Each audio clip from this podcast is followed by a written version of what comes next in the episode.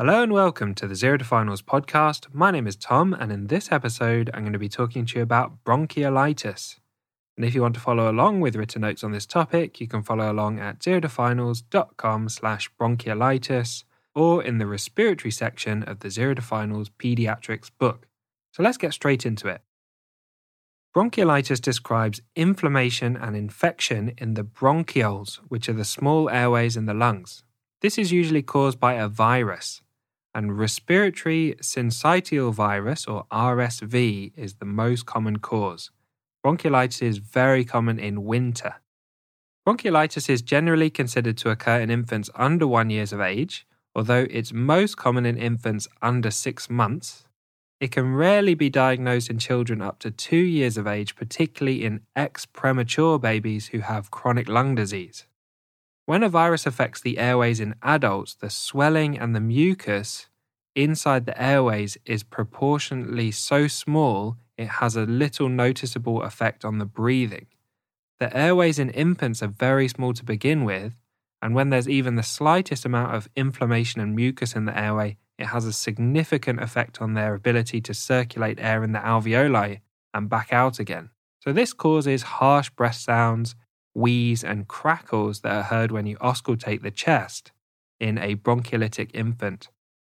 Essentially, a small amount of inflammation and mucus collects in tiny, tiny bronchioles, and this causes an obstruction to airflow in and out of the chest. So, how does it present? Coryzal symptoms are the typical symptoms of a viral upper respiratory tract infection with a runny or snotty nose, sneezing, mucus in the throat, and watery eyes. And this is what we describe as coryzal symptoms. The child will also have signs of respiratory distress, which we'll talk about in more detail shortly. Dyspnea, which is heavy labored breathing. Tachypnea, which is fast breathing. Poor feeding, a mild fever, typically under 39 degrees Celsius, apneas, which are episodes where the child stops breathing temporarily, and when you auscultate the chest, there can be wheezes and crackles. So let's talk about the signs of respiratory distress. And one of the fundamental things that you need to learn for pediatrics is to be able to spot the signs of respiratory distress. These are a raised respiratory rate, use of accessory muscles when breathing, such as the sternocleidomastoid muscle in the neck, the abdominal muscles, and the intercostal muscles between the ribs. Intercostal and subcostal recessions, which are where the skin between the ribs or just under the ribs sucks in with the breath. Nasal flaring, which is when the nostrils flare out to try and get extra air in. Head bobbing, which is where the head bobs with the breathing tracheal tugging, which is where you can see the trachea in the neck sucking in with each breath, cyanosis, which is a blue discoloration of the skin that's due to low oxygen saturation, and abnormal airway noises. So, a quick Tom tip you should become very confident in listing and spotting the signs of respiratory distress, as this is very important when treating children in order to distinguish between a well child and an unwell child your examiners expect you to know all the signs of respiratory distress like the back of your hand, so get good at practicing listing them and saying which signs are present and which are not. Let's talk about abnormal airway noises. Wheezing is a whistling sound that's caused by narrow airways, and this is typically heard during expiration, so breathing out. Grunting is caused by exhaling with the glottis partially closed, and this is done because the child is trying to increase the positive end expiratory pressure in order to maintain airways that want to collapse. Stridor is a high pitched inspiratory noise that's caused by obstruction of the upper airway, for example, in croup. Let's talk about the typical course of bronchiolitis when it's caused by respiratory syncytial virus. Bronchiolitis usually starts as an upper respiratory tract infection with coryzal symptoms. From this point, around half of the babies will get better spontaneously. The other half develop chest symptoms over the first one to two days following the onset of the coryzal symptoms. Symptoms are generally at their worst on day three or four. Symptoms usually last 7 to 10 days in total, and most patients will fully recover within 2 to 3 weeks. Children who have had bronchiolitis as infants are more likely to have viral induced wheeze during childhood. Let's talk about the criteria for admission. Most infants can be managed at home with advice about when to seek further medical attention. The reasons for admission include children aged under three months or with any pre existing health conditions such as prematurity, Down syndrome, or cystic fibrosis.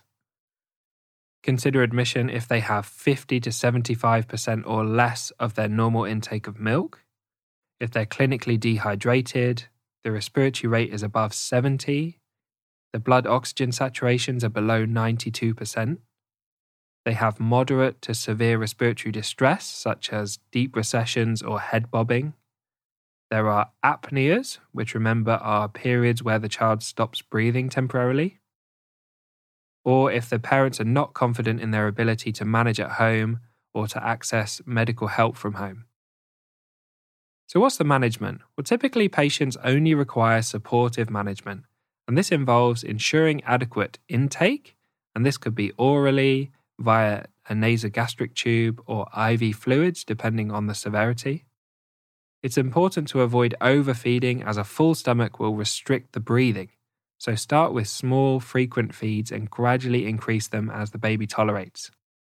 Saline nasal drops and nasal suctioning can be helpful in order to clear the nasal secretions, particularly prior to feeding. Supplementary oxygen may be necessary to keep the oxygen saturations above 92%, and ventilatory support may be required. There's little evidence for treatments such as nebulized saline, bronchodilators, steroids, and antibiotics, and these shouldn't be routinely used. Let's talk more about ventilatory support. As breathing gets harder, the child becomes more tired and less able to adequately ventilate their lungs. They may require ventilatory support to maintain their breathing, and this can be stepped up until they're adequately ventilated. So, the first step after just simple oxygen is to go to high flow humidified oxygen via a tight nasal cannula. And this can be called Airvo or Optiflow, depending on the brand that provides the machine that does the high flow humidified oxygen. This delivers air and oxygen continuously with some added pressure blown in through that tight nasal cannula that helps to oxygenate the lungs and prevent the lungs from collapsing. It adds positive end expiratory pressure, which is called PEEP, to maintain the airway at the end of expiration and stop the airways from collapsing. The next step is continuous positive airway pressure, or CPAP, and this involves using a sealed nasal cannula that goes into the nose and performs in a similar way to the Airvo or the Optiflow, but it can deliver higher and more controlled pressures. The third option is intubation and ventilation, and this is the final step. This involves inserting an endotracheal tube into the trachea and fully controlling ventilation. Next, let's talk about assessing ventilation. Capillary blood gases are useful in severe respiratory distress and in monitoring children who are having ventilatory support. The most helpful signs of poor ventilation are a rising PCO2, so the CO2 level is going up, and this shows that the airway have collapsed and are failing to clear waste carbon dioxide from the lungs, and also a falling pH, and this shows that carbon dioxide is building up and the baby is not able to buffer the acidosis that is caused by the excessive carbon dioxide. Remember, carbon dioxide becomes carbonic acid and is acidic, which means the blood becomes acidic if it can't be buffered. This is classed as a respiratory acidosis. If the baby is also hypoxic, meaning they've got a low level of oxygen, this is classed as a type 2 respiratory failure However, remember that if you're taking a capillary blood gas, that's not going to show an accurate oxygen level because you need an arterial sample to get an accurate oxygen level. Finally, let's talk about palivizumab.